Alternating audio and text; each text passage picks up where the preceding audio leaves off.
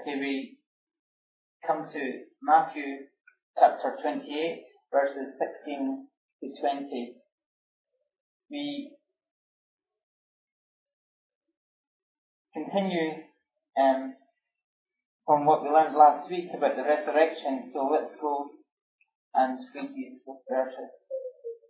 But the eleven disciples went to Galilee to the mount where Jesus appointed them, and seeing him, they worshipped him, but they doubted. And Jesus came and spake unto them, saying, All power is given unto me in heaven and in earth. Go ye therefore and teach all nations, baptizing them in the name of the Father, and of the Son, and of the Holy Ghost, teaching them to observe all things whatsoever I have commanded you, and lo, I am with you always, even unto the end of the world. Amen. So last week we learned about the resurrection of Jesus and the hope that we have in our risen Saviour who paid the penalty for our sin, dying on the cross at Calvary and victoriously rising again after three days and three nights in the tomb. After he rose, he went and spoke to the women, telling them to go and tell the disciples to meet them in Galilee. He probably chose Galilee because it was a familiar place for many of the disciples who were originally from there. And it was also a place where much of his ministry had taken place. And it seems appropriate to return to where it all began, there in Galilee. Jesus called the disciples to be fishers of men. And now they would return to Galilee to be given the Great Commission of teaching all nations. And Jesus invites the disciples to meet him, to meet, to meet him there, but he goes first to Galilee. He goes first because he is the shepherd. And he goes there first because he is the leader. And he goes there first because he is more ready for us than we are of him. But before going to Galilee, the disciples had already met Jesus, or rather, he came and he had come to them. He wanted to reveal himself to them so that they would be certain of the resurrection. In the book of Mark, Mark chapter 16, it says, he appeared to two of the disciples in another form. Initially, they didn't recognize him, so changed was his resurrection body. But when he spoke, they knew it was him, and they went to tell their brethren. Many still doubted until they were able to see the risen Lord and touch the wounds of his flesh. I think, I think we can understand the disbelief of the disciples. They knew Jesus had been beaten, tortured, and nailed to a cross. They knew without a doubt that he had, he was dead, sealed in a tomb, with a large rock, and guards barring the entrance. It seemed inconceivable that he could be living again, able to talk with them, be held by them, and eat with them. They needed to see in order to believe. And of course, that's where we get the phrase doubting Thomas, where that, that comes from. And we read in John's Gospel that when the other disciples told Thomas they had seen Jesus, he said he wouldn't believe, wouldn't believe it until he saw him for himself. The place where the nails had pierced his hands and feet.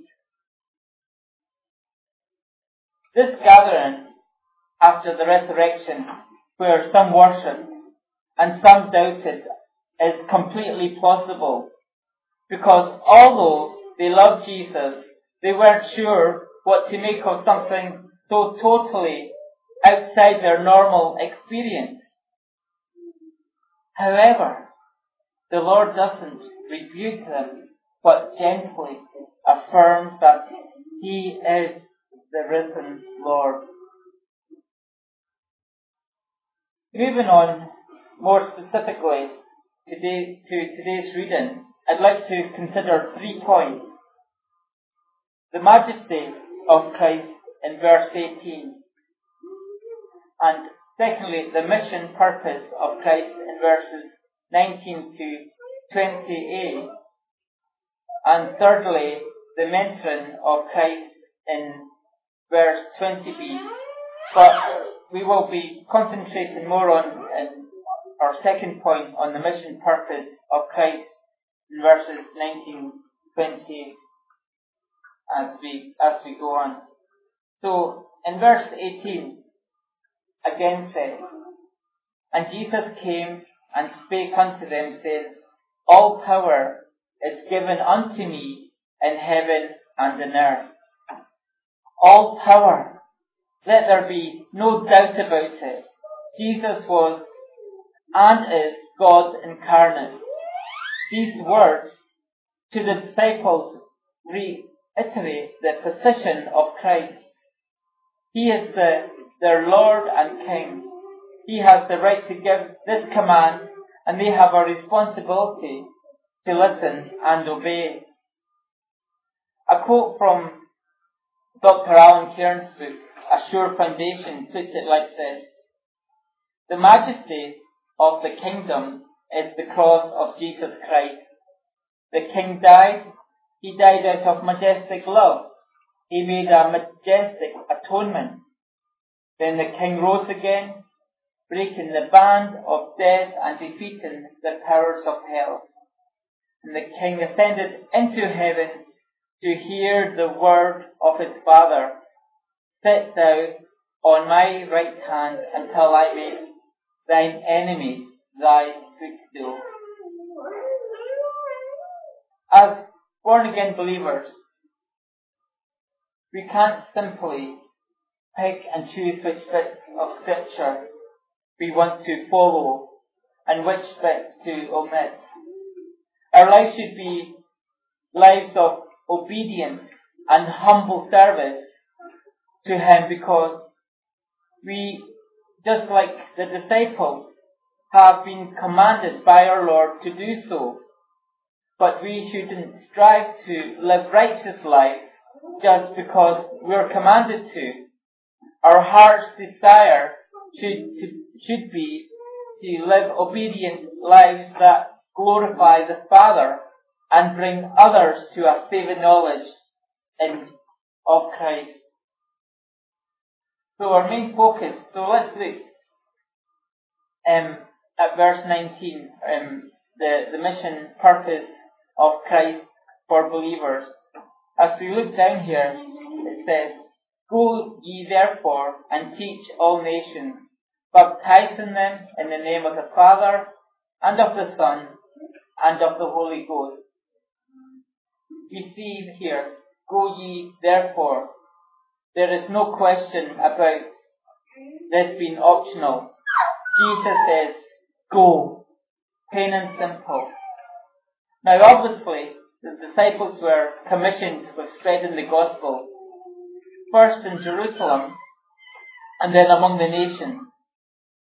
We're not all called to travel the world with the good news, but we are all commanded to go and spread the gospel message among our neighbours, friends, and family. Now, if Jesus was commanded, has commanded us to go, we can be assured that He goes before us to prepare the way, that He is with us every step of the way, and it is His authority through the Holy Spirit that empowers us through this instruction. So often, we hide our light under a bushel. We don't want to upset or offend people. Or sometimes we are more concerned with being popular. So we almost actively avoid discussions involving eternal salvation, but we shouldn't. Yes, we have to be sensitive to people's needs, but it, the important thing is that we pray daily, asking the Holy Spirit to guide us and use us to further the kingdom of God. It should break our hearts to know that people are lost for time and eternity, and that should spur us to speak up and share the good news with them. The second part of verse 19 gives the second instruction. Teach all nations. The disciples suffered much rejection and most were martyred for their faith, but they fulfilled this command. They didn't allow their adversaries to prevent them from sharing the good news. Now, do you think these men would have continued if they had been in any doubt about who Jesus was? Absolutely not. They knew beyond, beyond doubt that Jesus was Lord and they were prepared to speak this truth even, even unto death. Peter, Peter may have denied Jesus three times prior to the cross, but not now. Now the eyes of Peter and all the other disciples were fully opened to the gospel truth and they wanted to share what they knew with others. To be honest, I think they were probably unable to contain themselves. What they had experienced was so amazing, so extraordinary, that they just had to tell people how could they keep such a miraculous thing to themselves. But, but it's more than just sharing the truth.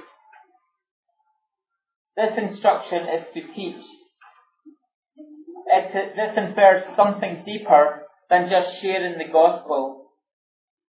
Yes, people need to be converted, but they also need to be ready to do, to be disciples or students learning the word of God so the disciples were commissioned to teach new converts all the same truths that Jesus had taught them. If someone we know is converted or young in faith, then we need to be ready to teach them biblical truths so that their faith might grow, be made stronger, more certain. We teach using the Word of God which we trust to be infallible in all matters of faith and doctrine, as we know in Hebrews chapter 4 verse 12. For the word of God is quick and powerful and sharper than any two-edged sword, piercing even to divide asunder of soul and spirit, and of the joints of marrow and marrow, and is a discerner of the thoughts and intent of the heart. This is the assurance we have that the best tool of teaching is the Word of God.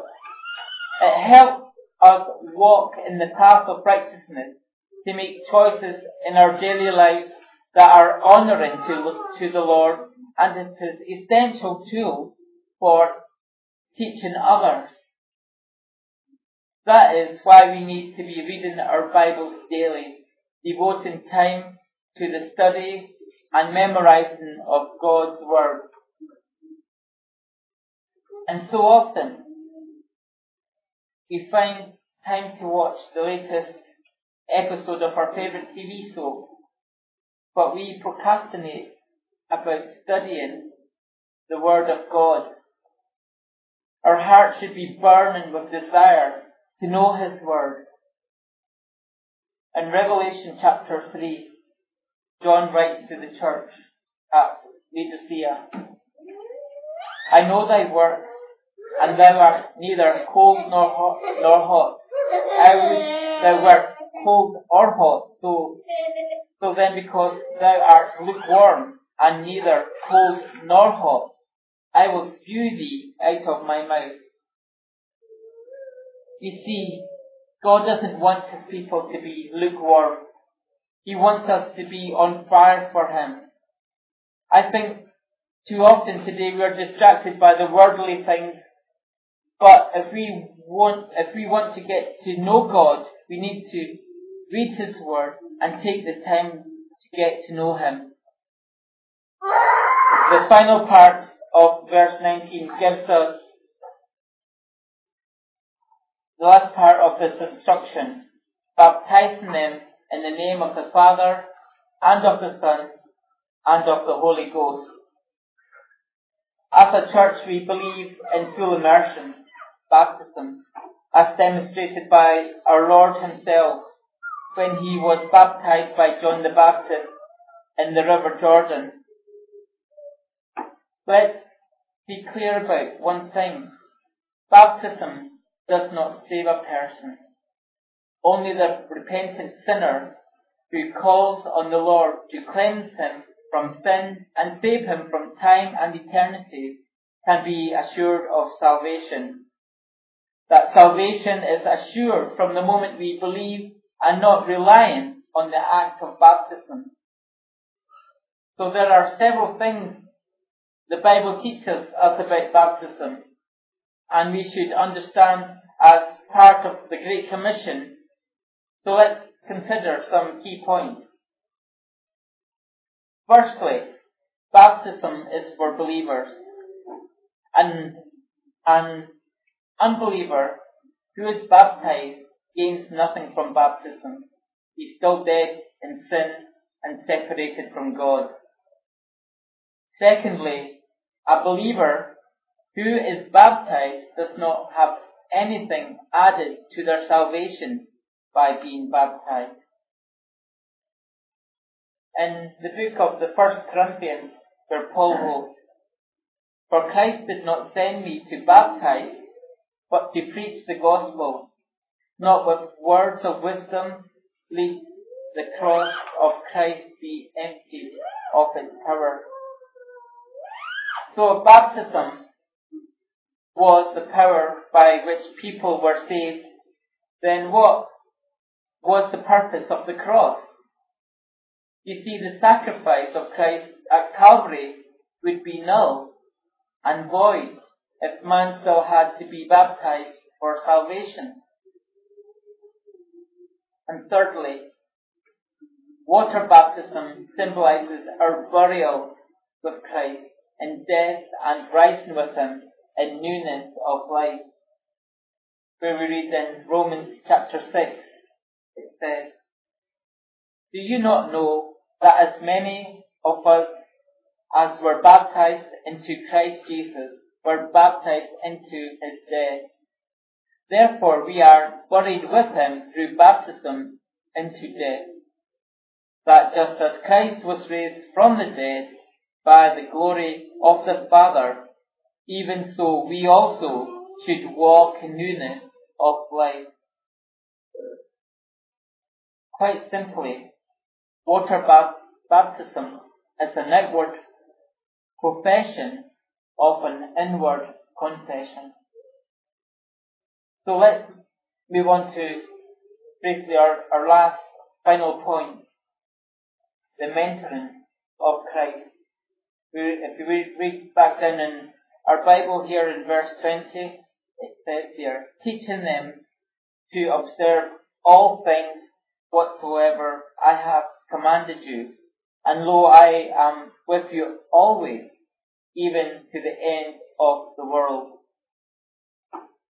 This confirms the commission to teach the nations. but it also gives assurance that we're not left alone to do this. We have a wonderful promise from our Lord. I am with you always to the end of the world. Whatever comes our way, we are not alone. By the power of the Word and through the Holy Spirit, we can have confidence in fulfilling the appointed commission. Of course, it does take diligence on our part. We need to study the Word and pray faithfully so that we might have an intimate relationship with the Lord. For any relationship to be fruitful, we need to invest time in it. And that is especially true of our relationship with the Lord. It's easy to call out to God in times of distress, but how much time do we give Him when times are good? Furthermore, whatever ridicule or persecution we face, we can be assured we don't face it alone. In this world today, there are many believers who are persecuted for their faith we are blessed to have the, the freedoms, the freedoms that we have in the UK to practice and live our faith without fear of persecution. Okay, we might get some ridiculing or the occasional put down from people, but we aren't imprisoned, tortured, or even murdered for our faith. We should be thankful for the freedoms we have and that should spur us on even more to share the good news with our friends, family and neighbours. I'd like us to be thinking as we go forward in this week, let us openly profess our faith and act in a, and act in a Christ-like manner throughout the days ahead. Sometimes the greatest witness is not what we say, but what we do. Our life should be a reflection of Christ and all that is good and holy. So let's finish with this verse in Galatians chapter 5. But the fruit of the Spirit is love, joy, peace, long suffering, gentleness, goodness, faith, meekness, temperance. Against such there is no law. Amen.